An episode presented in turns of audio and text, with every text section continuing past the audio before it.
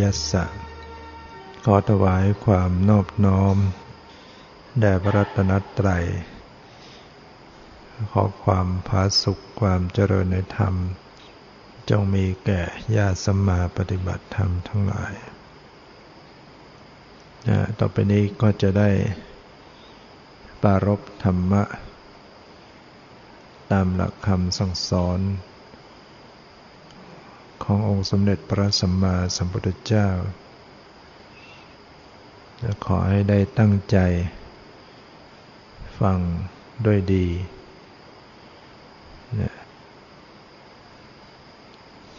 มีสติในการฟังธรรม รักษาจิตใจให้อยู่ ให้รู้อยู่กับตัว วันนี้ซึ่งเป็นวันแรก ของการเข้าปฏิบัติ ซึ่งก็เป็นช่วงที่ผู้ปฏิบัติจะต้องปรับนะปรับตนเอง ให้เข้ากับวิถีชีวิตความเป็นอยู่เมื่อเรา อยู่ในสภาพ มีที่อยู่อาศัยอย่างนี้ มีอาหารอย่างนี้ มีสิ่งแวดล้อม อย่างนี้เราก็ต้องปรับตัวเราเอง ให้เข้าให้ยอมรับ กับสิ่งแวดล้อมที่เป็นไปอยู่นะถ้าเราไม่ปรับตัวเข้าไป ให้เข้า กับสิ่งแวดล้อม คอยแต่จะปรับสิ่งแวดล้อม ให้ได้อย่างใจ ก็รังแต่จะมีความวุ่นวายใจงดหงิดใจ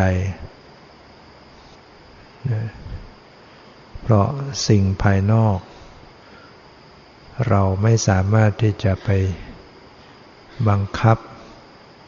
ให้เป็นอย่างนั้นอย่างนี้ไม่ไม่ได้อยู่ในฐานะที่จะไปจัดการ เช่นฝนตก ฝนตกน้ำท่วมเฉอะแฉะ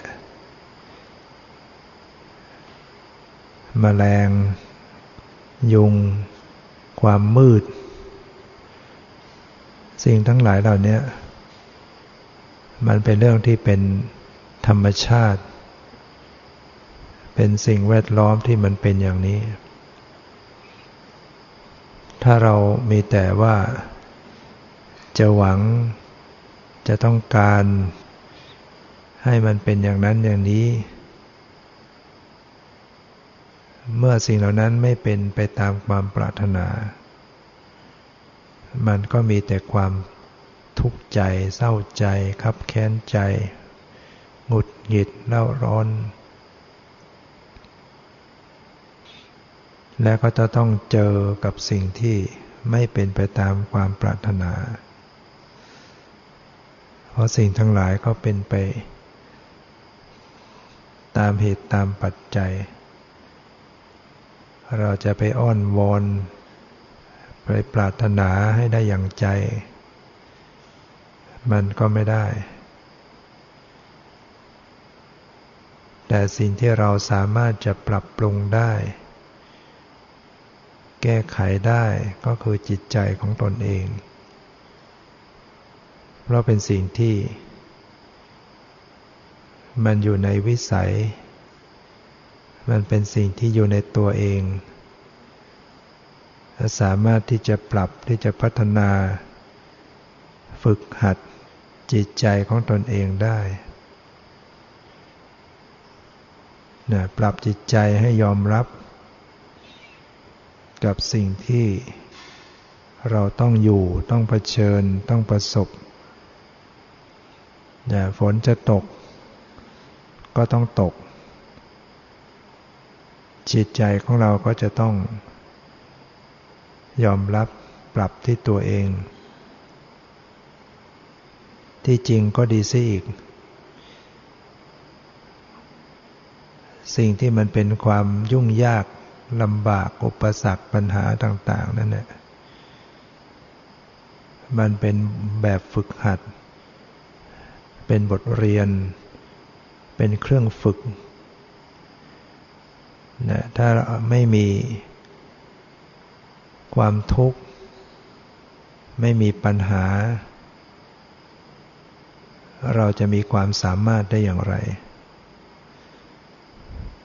นะความทุกข์ จะทำให้มีปัญญาเกิดขึ้น ถ้ารู้จักพิจารณาให้เป็นนะ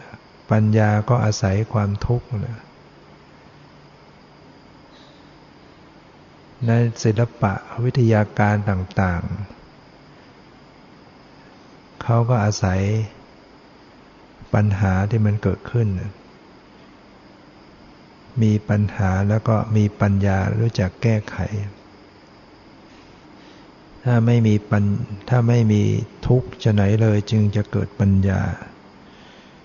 ถ้าไม่มีปัญหาชไหนเลยจึงจะเกิด บารมีฉะนั้นความทุกข์และปัญหา คือบทเรียนและข้อสอบ ต้องใช้สติ ปัญญาเข้าแก้ไขปัญหาทุกชนิด อย่าแก้ไขปัญหาด้วยกิเลส ใช้ปัญญา แก้ไขปัญหาด้วยกิเลสไม่เป็นความพ้นวิเศษอย่างแน่นอนดังนั้นการที่มีปัญหามีอุปสรรค ก็ให้ทำใจว่าสิ่งเหล่านี้แหละเป็นสิ่งที่เราจะต้องเรียนรู้ เป็นสิ่งที่เราจะต้องมา ฝึกหัดปรับสภาพตัวเอง ให้เข้ากันได้นะ แล้วก็จะสามารถใช้ชีวิตอยู่ได้อย่างสงบสุขขึ้น วันแรกๆเป็นวันที่จะต้องปรับปรุงปรับตัวเอง ทั้งร่างกายจิตใจต้องปรับ คนไม่เคยนั่งนาน คนไม่เคยนอน ไม่เคยอดนอน ไม่เคยเว้นอาหารในเวลาวิกาลเหล่านี้จะต้องฝึกจะต้องปรับละซึ่งมันก็จะต้องมีปัญหาในระยะแรก แต่ปัญหาเหล่านี้เมื่อเราอดทน อดกลั้น ฝึกหัดพยายามไป มันก็จะผ่านไปได้นะ ฝึกหัดจิตใจ ปรับจิตปรับใจของตนเองไว้ให้ดี ให้พยายามยอมรับ ยังไงก็ได้ จะร้อนจะหนาว จะมีอุปสรรคปัญหาใด ๆ ก็ เข้าไปรับรู้ด้วยการที่จะฝึกจิตใจให้ให้ไม่หวั่นไหว อยู่ในลักษณะไม่ยินดีไม่ยินร้ายด้วย อย่าไปคาดหวัง อย่าไปเร่ง อยากทยานที่จะให้มันได้ทันที จะให้มันสงบทันที จะให้มันรู้แจ้งทันที อย่าไปคิดอย่างนั้น อย่าไปจงใจปรารถนาอย่างนั้น เพราะ มันจะฟุ้งตามมา มันจะหงุดหงิดวุ่นวาย เครียดแค้นตามมา น้อยเนื้อต่ำใจเบื่อหน่ายตามมา เพราะมันไม่เป็นไปตามความปรารถนา มันไม่สงบในอย่างต้องการ มันไม่ได้ผลดังต้องการ มันก็จะเบื่อเบื่อเพราะมันมันผิดหวัง ไม่สมปรารถนา ไม่สมปรารถนาก็พลไปตั้งความปรารถนาไว้ ไปต้องการไว้อย่างนั้น จริงอยู่การมาปฏิบัติก็ต้องมีเป้าหมายทั้งคนที่จะเดินทางจะทำอะไรก็ต้องมีเป้าหมายที่จะทำแต่ว่าระหว่างที่ทำระหว่างที่เดินทางเนี่ยก็ไม่จำเป็นต้องไปใฝ่อยู่กับเรื่องเป้าหมายนั้น เดินทางก็เดินทำหน้าที่เดินทางไปทั้งขับรถไปก็ขับไป หน้าที่ก็ขับ แต่ย้ายใจมันร้อนเกินกว่ารถที่จะวิ่งไป ใจมันเร็วกว่ารถ มันก็ทุกข์ แล้วมันก็พาปลวนเปลรนเล เสียหาย คนที่ขับรถด้วยใจร้อนดีไม่ดีก็ ชนกันบ้าง ความรอบครอบความประมาท การปฏิบัติเหมือนกันถ้าใจร้อน มันก็ร้อนใจนะคือใจร้อนก็หมายถึงว่า อยากจะให้มันได้ไวๆอยากให้มันมีผลมีความสำเร็จไวๆนี่ใจร้อน ใจร้อนมันก็ร้อนใจนะคือใจมันจะร้อนขึ้นมา เพราะว่าไม่มันไม่ได้อย่างใจ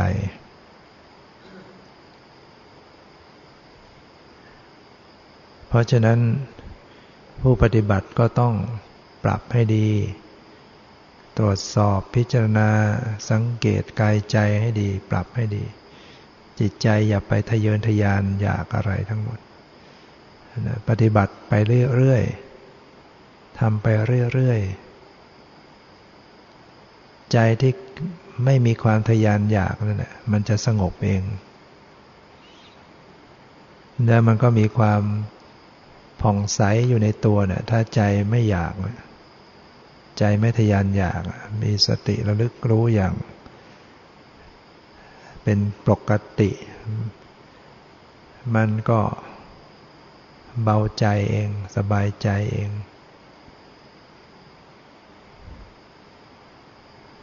นั้นต้องเป็นผู้ตรง ถ้าไม่ตรงมันก็ไป ผลมันก็ไม่เกิดดีงามขึ้นมา ยิ่ง งานกรรมฐานไม่มันไม่เหมือนงานทำงานอย่างอื่น เราทำงานอย่างอื่น เร่งเร่งทำรีบรีบทำมันก็สำเร็จได้เหมือนกัน แต่งานกรรมฐานนี่เร่งไม่ได้รีบไม่ได้ ยิ่งรีบก็ยิ่งไม่ได้ ยิ่งเร่งก็ยิ่งไม่ถึง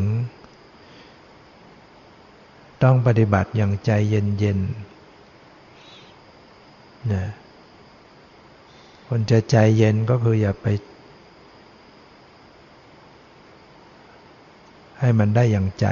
อย่าไปรีบร้อน ใจไม่ร้อนมันก็เย็น ปรับไปเรื่อยๆ ปรับตัวเอง ไม่ต้องไปทยานอยาก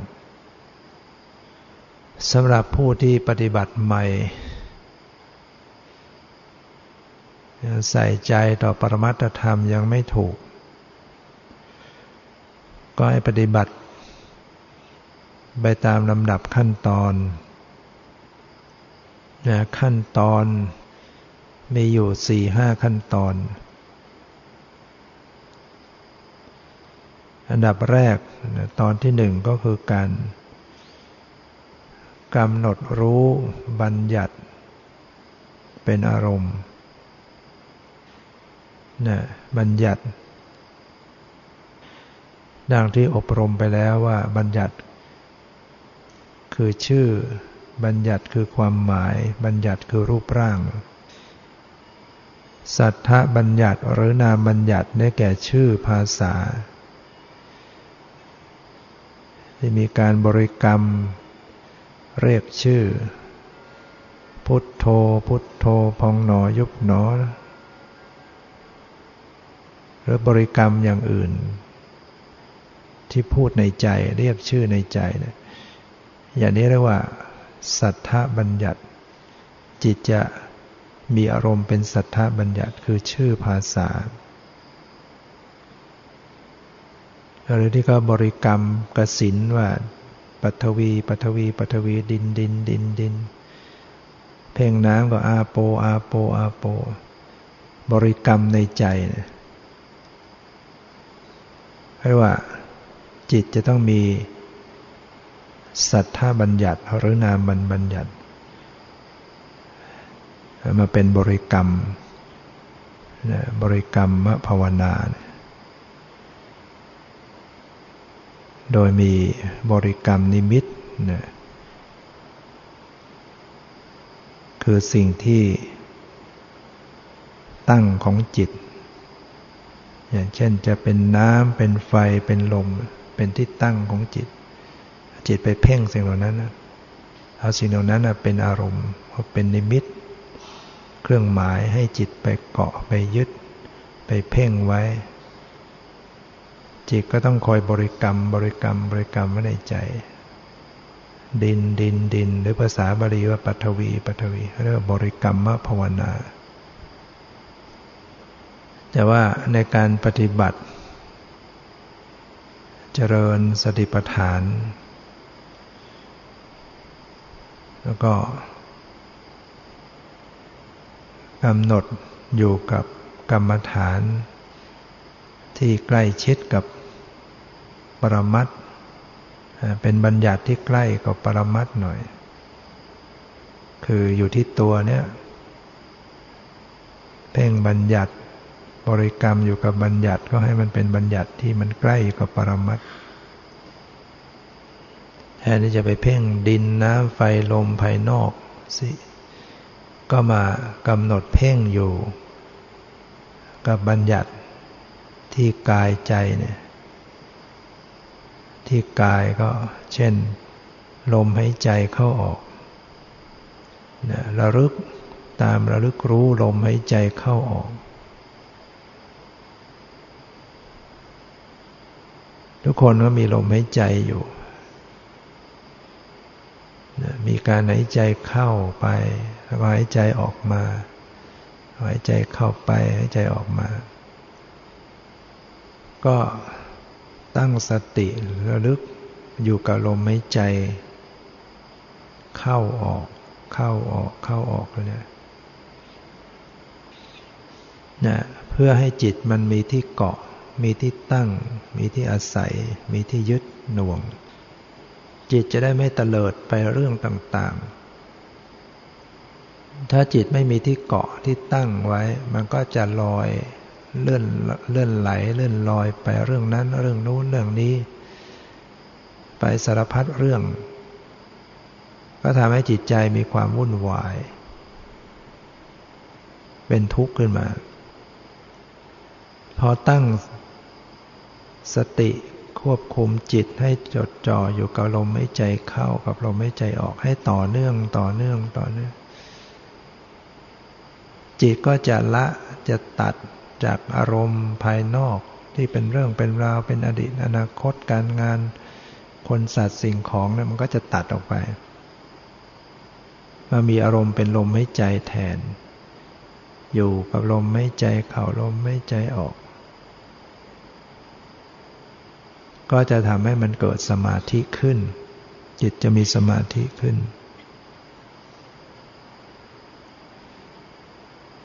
ในการกำหนดลมหายใจเข้าออกเนี่ยก็มีลักษณะมีขั้นตอนอยู่ อันดับแรกก็ดูลมหายใจเข้าออก หายใจเข้ายาว หรือออกยาวก็ให้รู้ มีสติระลึกรู้ให้ชัดลมเข้าลมออก ลมเข้ายาวออกยาว อีกอย่างก็คือลมไม่ใจเข้าสั้นออกสั้น ก็หมายถึงว่า ลมไม่ใจจะยาวก็ต้องรู้ หรือว่าจะสั้นก็ต้องรู้แล้วแต่ ไม่ได้หมายถึงว่าเราไปทำลมให้มันยาวหรือไม่ให้มันสั้น ก็ปล่อยเขาเป็นเขาเอง ถ้าเราไปจัดแจงบังคับมันเดี๋ยวมันก็อึดอัดให้ใจไม่สะดวก ให้ลมเขาเป็นไปของเขาเองเนะี่ยทำหน้าที่ตามระลึกรู้ไป ถ้ามันยาวก็รู้ลมไม่ใจมันยาว รู้ไปตลอดลมไม่ใจ ยาว เข้ายาวออกยาวเข้าสั้นออกสั้น ประการที่สามก็รู้ตลอดกองลมหายใจนะเริ่มหายใจเข้ากำลังหายใจเข้าหายใจเข้า สุดลมหายใจเข้า เริ่มหายใจออกกำลังหายใจออกกำลังหายใจออกสุดลมหายใจออก ตามรู้อยู่ทุกระยะระยะระยะทั้งเข้าทั้งออก จิตมันจะได้ไม่แลบไปคิดเรื่องอื่น สังเกตสังเกตตามทุกระยะระยะเข้าออก เรียกว่ากำหนดพิจารณากายทั้งหมด กายสังขารลมไม่ใจเรียกว่ากายสังขารสิ่งที่ปรุงแต่งกาย รู้ลมไม่กองลมไม่ใจเข้ากองลมไม่ใจออกทั้งหมด หรือจะรู้ตลอดกายทั้งตัวก็แล้วแต่ ขั้นที่สี่ก็คือการระงงับลมหายใจ การระงงับลมหายใจนั้นไม่ได้หมายถึงว่าไปกลั้นไว้เลย หมายถึงการปรับผ่อนผ่อนระงงับลมหายใจ แทนที่จะให้ใจพรวดพลาดฟืดฟาดมันหยาบ ก็คอยประคองหน่อยประคองลมไม่ใจเข้าออก ปรับผ่อนผ่อนระงับ ไม่ปล่อยมันฟืดออกมา เข้าแรงออกแรง ผ่อนผ่อนผ่อนผ่อนลมไม่ใจเนี่ยมันก็จะทำให้ลมไม่ใจเนี่ยมีความละเอียด ลมไม่ใจละเอียดนุ่มนวลสละสลวยขึ้นอย่าลองสังเกตสิเวลาให้ใจเข้าแล้วก็ผ่อนออกค่อยๆผ่อนออก เหมือนกับว่าจะทำลมหายใจที่เข้าออกให้มันนุ่มนวล จะทำอะไรก็ค่อยๆทำให้มันดีนุ่มนวลมันก็จะมีสมาธิ ลมไม่ใจไม่เสียดแทง ถ้าลมมันละเอียดแล้วมันจะไม่เสียดแทงร่างกาย ถ้าลมมันยังหยาบเนี่ย พอกำหนดดูไปนานๆมันจะเสียดแทงทำให้แน่น แน่นหน้าอกตึง แน่นเจ็บบางคนแน่นบ่อยๆก็เจ็บหน้าอก นั่นเพราะลมมันหยาบ มันไปอัดกันดันแน่นตึงเจ็บ แต่ถ้าลมละเอียดเนี่ย มันก็จะไม่เสียดแทงหายใจสะดวกสบาย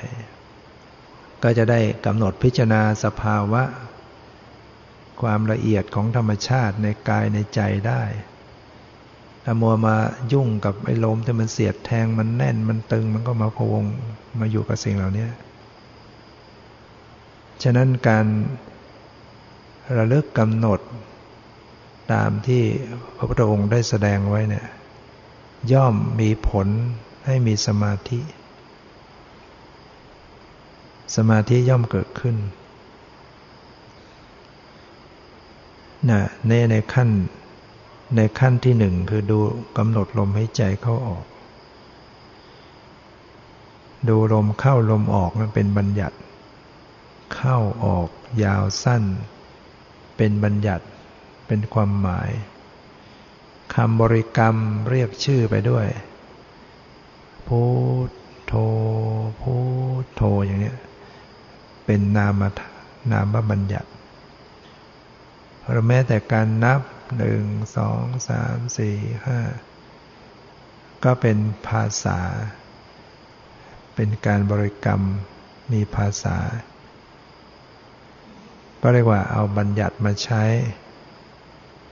ทั้งภาษาทั้งความหมาย อาจจะมีรูปร่างเข้ามาด้วย เห็นเป็นสายลมเข้าสายลมออก จิตก็มีสมาธิขึ้น แล้วก็ค่อยเชื่อมโยงไปสู่ขั้นต่อไปคือขั้นของการกำหนดปรมัตกำหนดปรมัตโดยเจาะจง เมื่อจิตใจตั้งมั่นกับลมหายใจมีสมาธิตามสมควร ก็ระลึกถึงความรู้สึกเป็นปรมัตธรรม เรียกว่า อาศัยสมาธิแค่นั้นแหละไม่ต้องไม่ได้มาก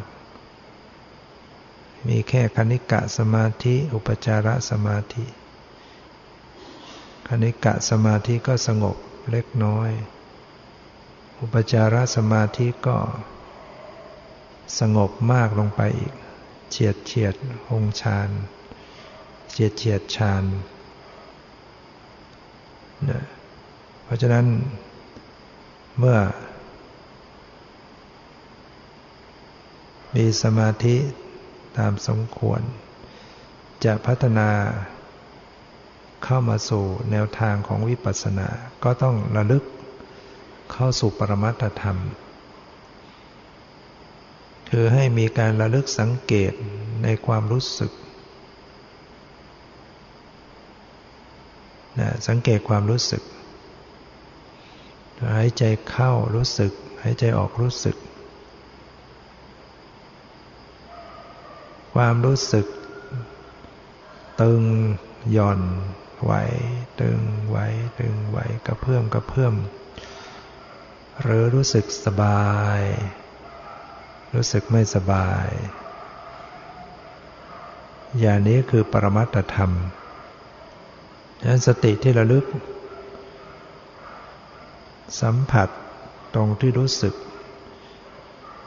ลมกระทบรู้สึก เย็นร้อน ลมเข้าไปในกาย ดันหน้าอกหน้าท้องตึง หายใจออกลมคลายออกก็หย่อนคลาย ตึงมากก็ทุกข์ พอลมออก ตึงน้อยลงก็รู้สึกทุกข์น้อยลงเรียกว่าสบาย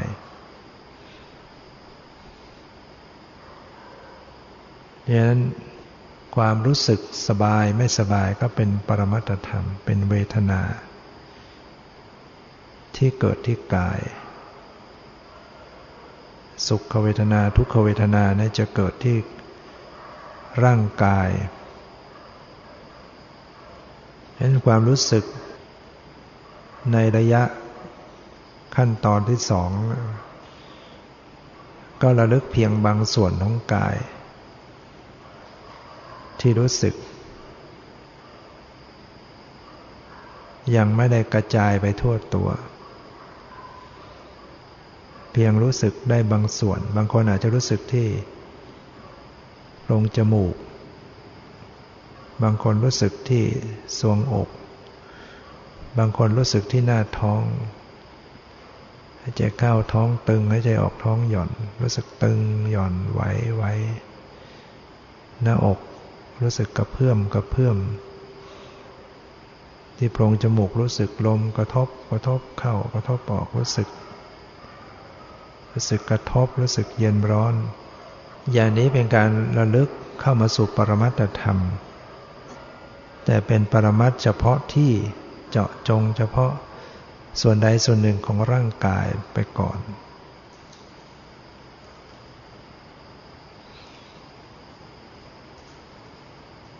เนี่ยเรื่องของการกำหนดลมให้ใจเนี่ยที่จะเชื่อมมาสู่เป็นวิปัสนา ช่วงแรกมันเป็นสมถะดูลมเข้าลมออกยาวสั้นเนี่ยทำให้เกิดสมาธิเนี่ยเรียกว่าเป็นสมถะพอมากำหนดความรู้สึก มันก็จะมาทางสายวิปัสนา หรือบางคนอาจจะกำหนดลมให้ใจเข้าออก เข้าออกเข้าออกอยู่ พอมาขั้นตอนที่สองก็ สังเกตจิตไปเลยก็ได้ รู้ลมเข้าลมออกแล้วสังเกตจิตใจ ว่าจิตใจมีความรู้สึก สบายไม่สบายสงบไม่สงบ แต่ก็ยังรู้ลมเข้าลมออกแล้วก็ หรือรู้ผู้รู้ สภาพรู้ที่กำลังรู้ลมให้ใจ สังเกตลมให้ใจเข้าออกอย่างหนึ่ง สังเกตว่า มีใจไปรู้ลม ลมอย่างหนึ่งสภาพรู้ลมอีกอย่างเนี่ยเวลาไปรู้ลมให้ใจเข้าออก เป็นการรู้บัญญัติ เมื่อสติมารู้ สภาพรู้ก็เป็นการรู้ปรมัตเนี่ย อย่างนี้ก็ได้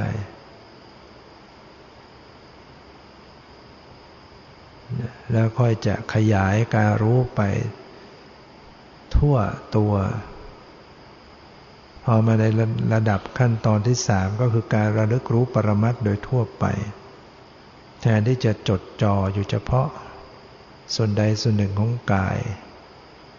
กับขยายการรับรู้ ทั่วทั่วตัว นะสังเกตใส่ใจสัมผัส มีสติสัมปชัญญะแทรกซึมสัมผัสถูกต้องไปทุกส่วนของกายในความรู้สึกนะใช้คำย่อๆว่าความรู้สึกหมายถึงว่ารู้สึกตึงรู้สึกหย่อนรู้สึกไว้ รู้สึกแข็งรู้สึกอ่อน รู้สึกเย็น รู้สึกร้อน รู้สึกปวดเจ็บเมื่อยชาอะไรก็แล้วแต่รวมว่าความรู้สึก นี่ยซึ่งมีปรากฏอยู่ทั่วทั่วตัว ก็ใส่ใจสังเกตไปเรื่อยๆอย่าได้ว่ารู้ปรมัตทั่วไปคือกระจายทั่วไป เมื่อระลึกรู้ทั่วกายได้ดี เก่ง ไปได้ทั่วตัว คล่องแคล่ว ก็ ฝึกการรู้ไปถึงจิตใจนะระลึกความรู้ระลึกความคิดระลึกความรู้สึกระลึกสภาพผู้รู้ผู้ดู ตอนนี้มันก็จะเป็นการระลึกสัมพันธ์ รู้ทางกาย รู้ทางใจ รู้ทางตารู้ทางใจ รู้ทางหู รู้ทางจิตใจ รู้ทางลิ้นรู้ทางใจ รู้ทางกาย รู้ทางใจ ควบคู่สลับสับเปลี่ยนระหว่างสติที่จะรู้ ความรู้สึกทาง ตาหูจมูกลิ้นกายใจเรียกว่าสติรึกรู้ไปทั่ว รู้ปรมัตไปทั่ว รู้ปรมัตทั่วไป ทั้งที่กายทั้งที่ใจทั้งตาหูจมูกลิ้น เมื่อฝึกช่ำชองคล่องแคล่วระลึกติด ได้ทันได้ทันได้ทันต่อสภาพธรรมต่าง ๆ แล้วจึงมาสู่ขั้นตอนที่สี่คือการรู้ละวาง ปล่อยวางขึ้น ปล่อยวางขึ้น ก่อนหน้านั้นได้แต่ระลึกรู้ติดตามจับรับรู้อารมณ์ ตามติดตามติดจับจ้อง อารมณ์ต่างๆ ซึ่งไม่เป็นกลาง มาระยะขั้นตอนที่สี่นี้ก็เรียกว่าต้องปล่อยวางขึ้น ปรับให้เป็นกลางขึ้นไม่ต้องปิดติดตามอารมณ์แล้วหยุดใจไว้นิ่งๆ ไม่ต้องวิ่งไปตามอารมณ์ ให้เขามาเองรู้กัน อาจจะเกิดความปกติ ความเป็นกลาง เบากายเบาใจ อันนี้เรียกว่า คนที่เริ่มในขั้นแรกด้วยการดูลมหายใจเข้าออก ดูลมเข้าลมออกใช้บัญญัติในการกำหนดลมหายใจ เรียกว่าอานาปานปัปพะพิจารณาสติปัฏฐาน ข้อกายานุปัสสนาในข้ออานาปานปัปพะการกำหนดลมให้ใจเข้าออก แต่ความเป็นจริงการระลึกถึงลมให้ใจเข้าออกนั้น ก็สามารถที่จะดำเนินไปเป็นสมถะยิ่งยิ่งขึ้นไป จนถึงขั้นได้ฌานก็ได้ กำหนดลมหายใจนี่ยไปสู่สมถะได้ฌานหรือจะสู่วิปัสสนาได้ปัญญาก็ได้นะคือการที่กำหนดลมหายใจเรื่อยไปจนเกิดนิมิตนะเกิดอุคคหนิมิตนิมิตที่ติดตาติดใจ คนที่ดูลมหายใจเข้าออกบางทีก็จะเห็นเป็นมีนิมิต เป็นเหมือนสายรุ้งเหมือนสายปุยนุ่น เหมือนมีสายเข้าผลุบเข้าผลุบออกที่โพรงจมูกนี่เรียกว่าเป็นนิมิตเกิดขึ้นแหล้วนั่นเป็นสมมุตินั่นแหละ แต่ว่ามันก็เป็นนิมิตกรรมฐานสำหรับเพ่งอาศัยไว้เพ่งให้เกิดสมาธิยิ่งยิ่งขึ้นไป นะการเมื่อได้อุปนิมิต ก็เพ่งประคองอยู่กับอุปนิมิตนั้นนิมิตก็จะมีความใสมีรัศมี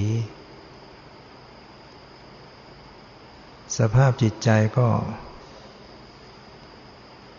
มีความมั่นคงมีสมาธินั่งมั่น นึกขยายนิมิต ให้ใหญ่ให้เล็ก ถ้าทำได้ก็เรียกว่าได้ปฏิภาคนิมิต ขยายนิมิตได้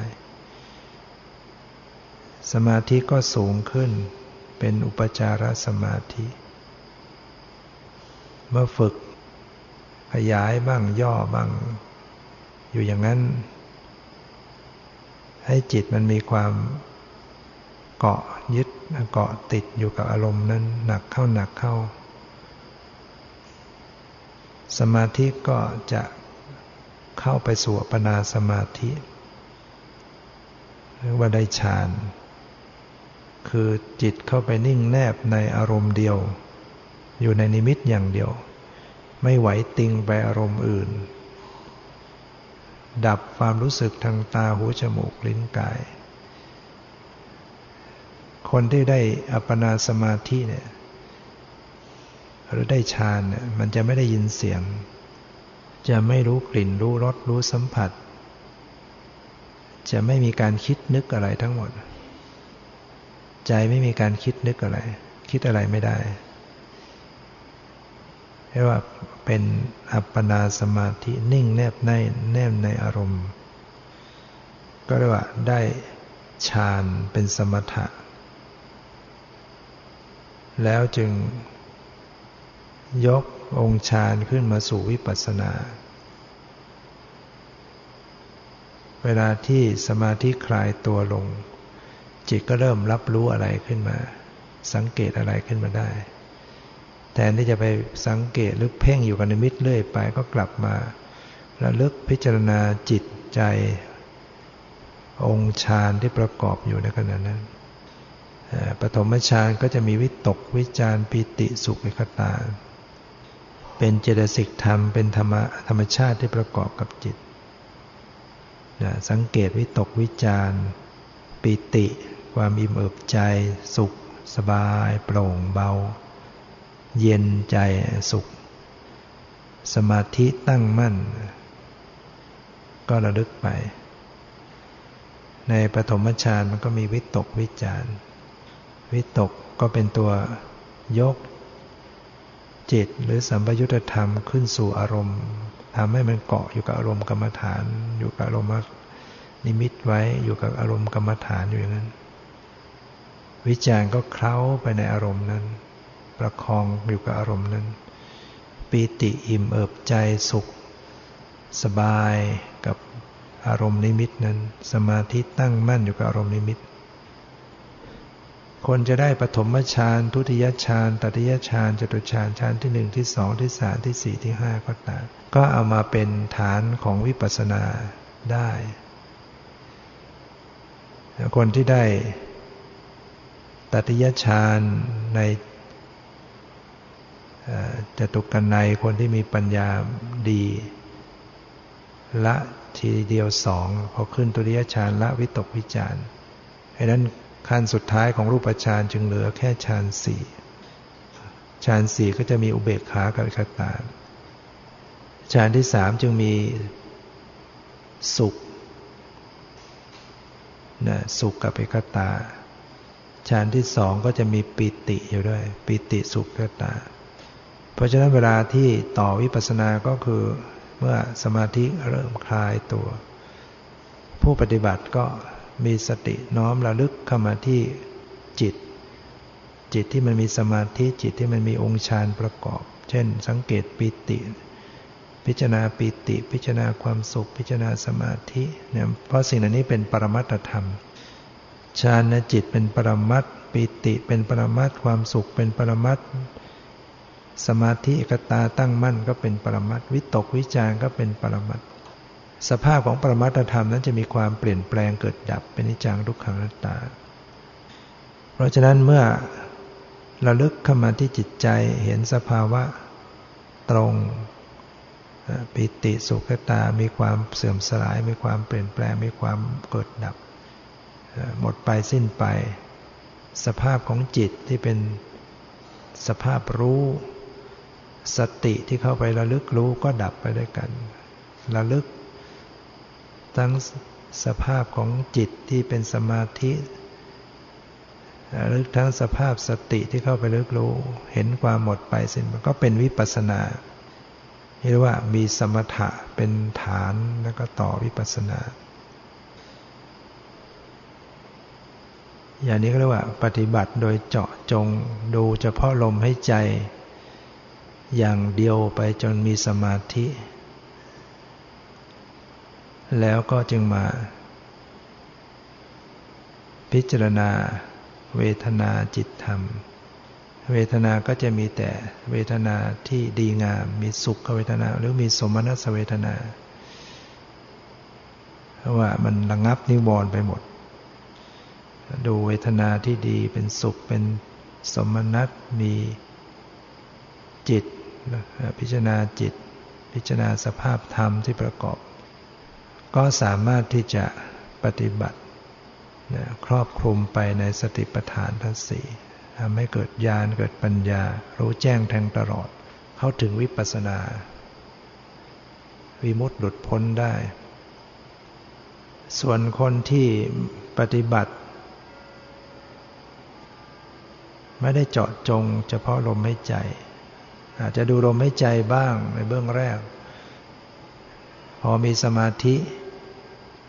ก็ไม่ได้ไปดูนิมิตนะเชื่อมโยงมาดูปรมัตเลย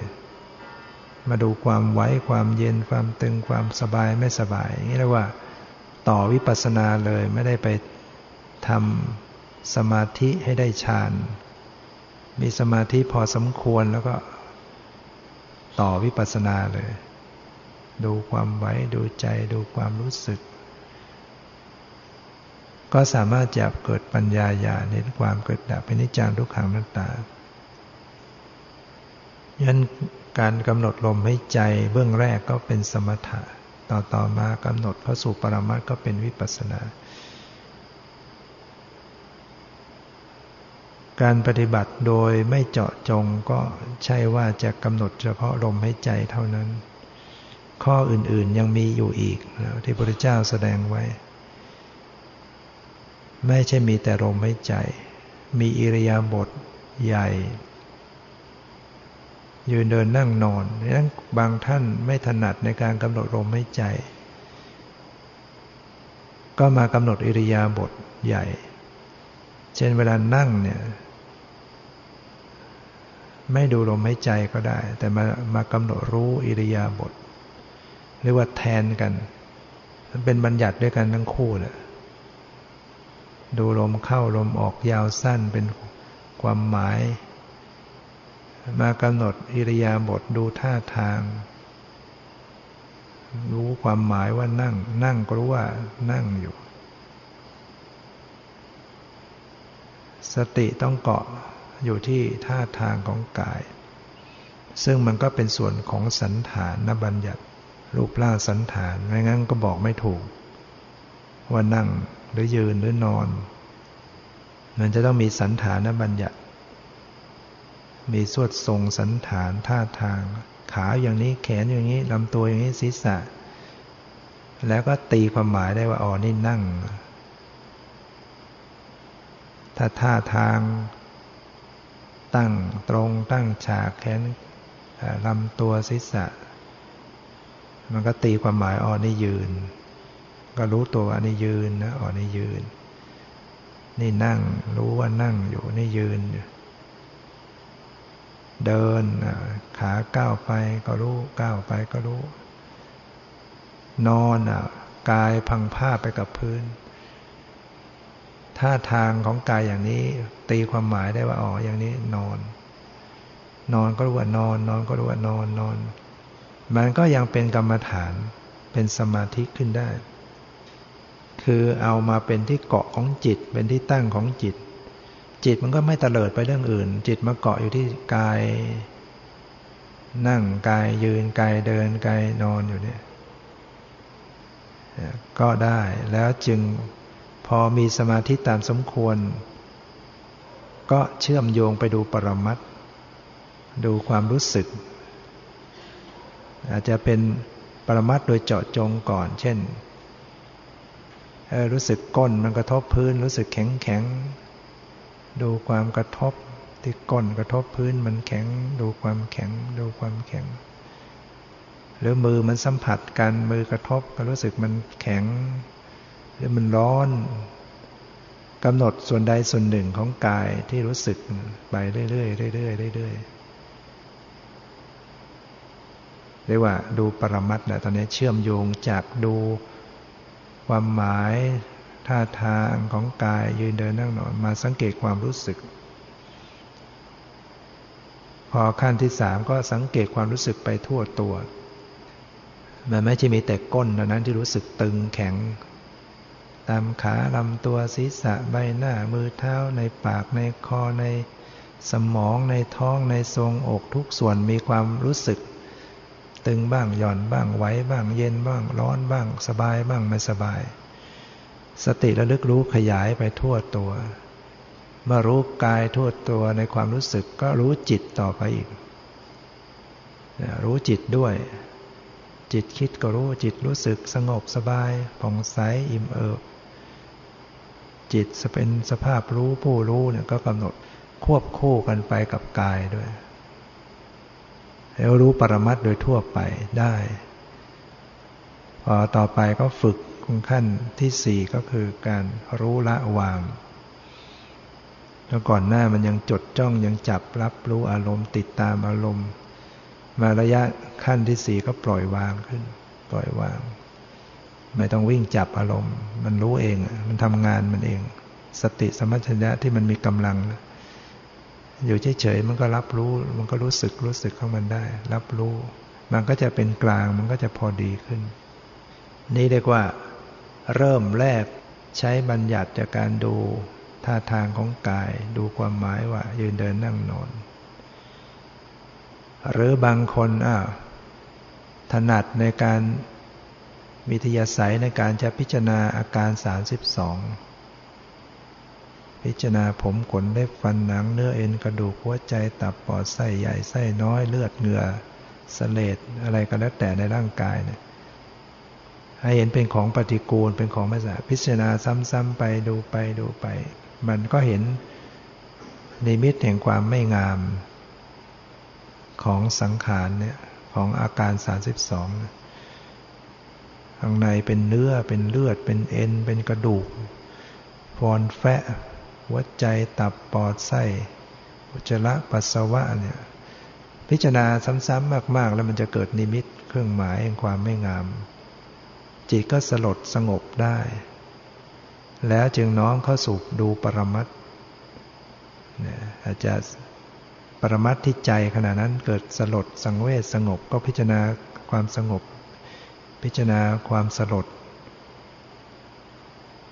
แล้วมันมีสงบอยู่ก็พิจารณา น้อมรู้เข้าสู่ปรมัตธรรม มันก็มาเป็นวิปัสสนาได้เรียกว่าใช้กรรมฐานทั่วๆไป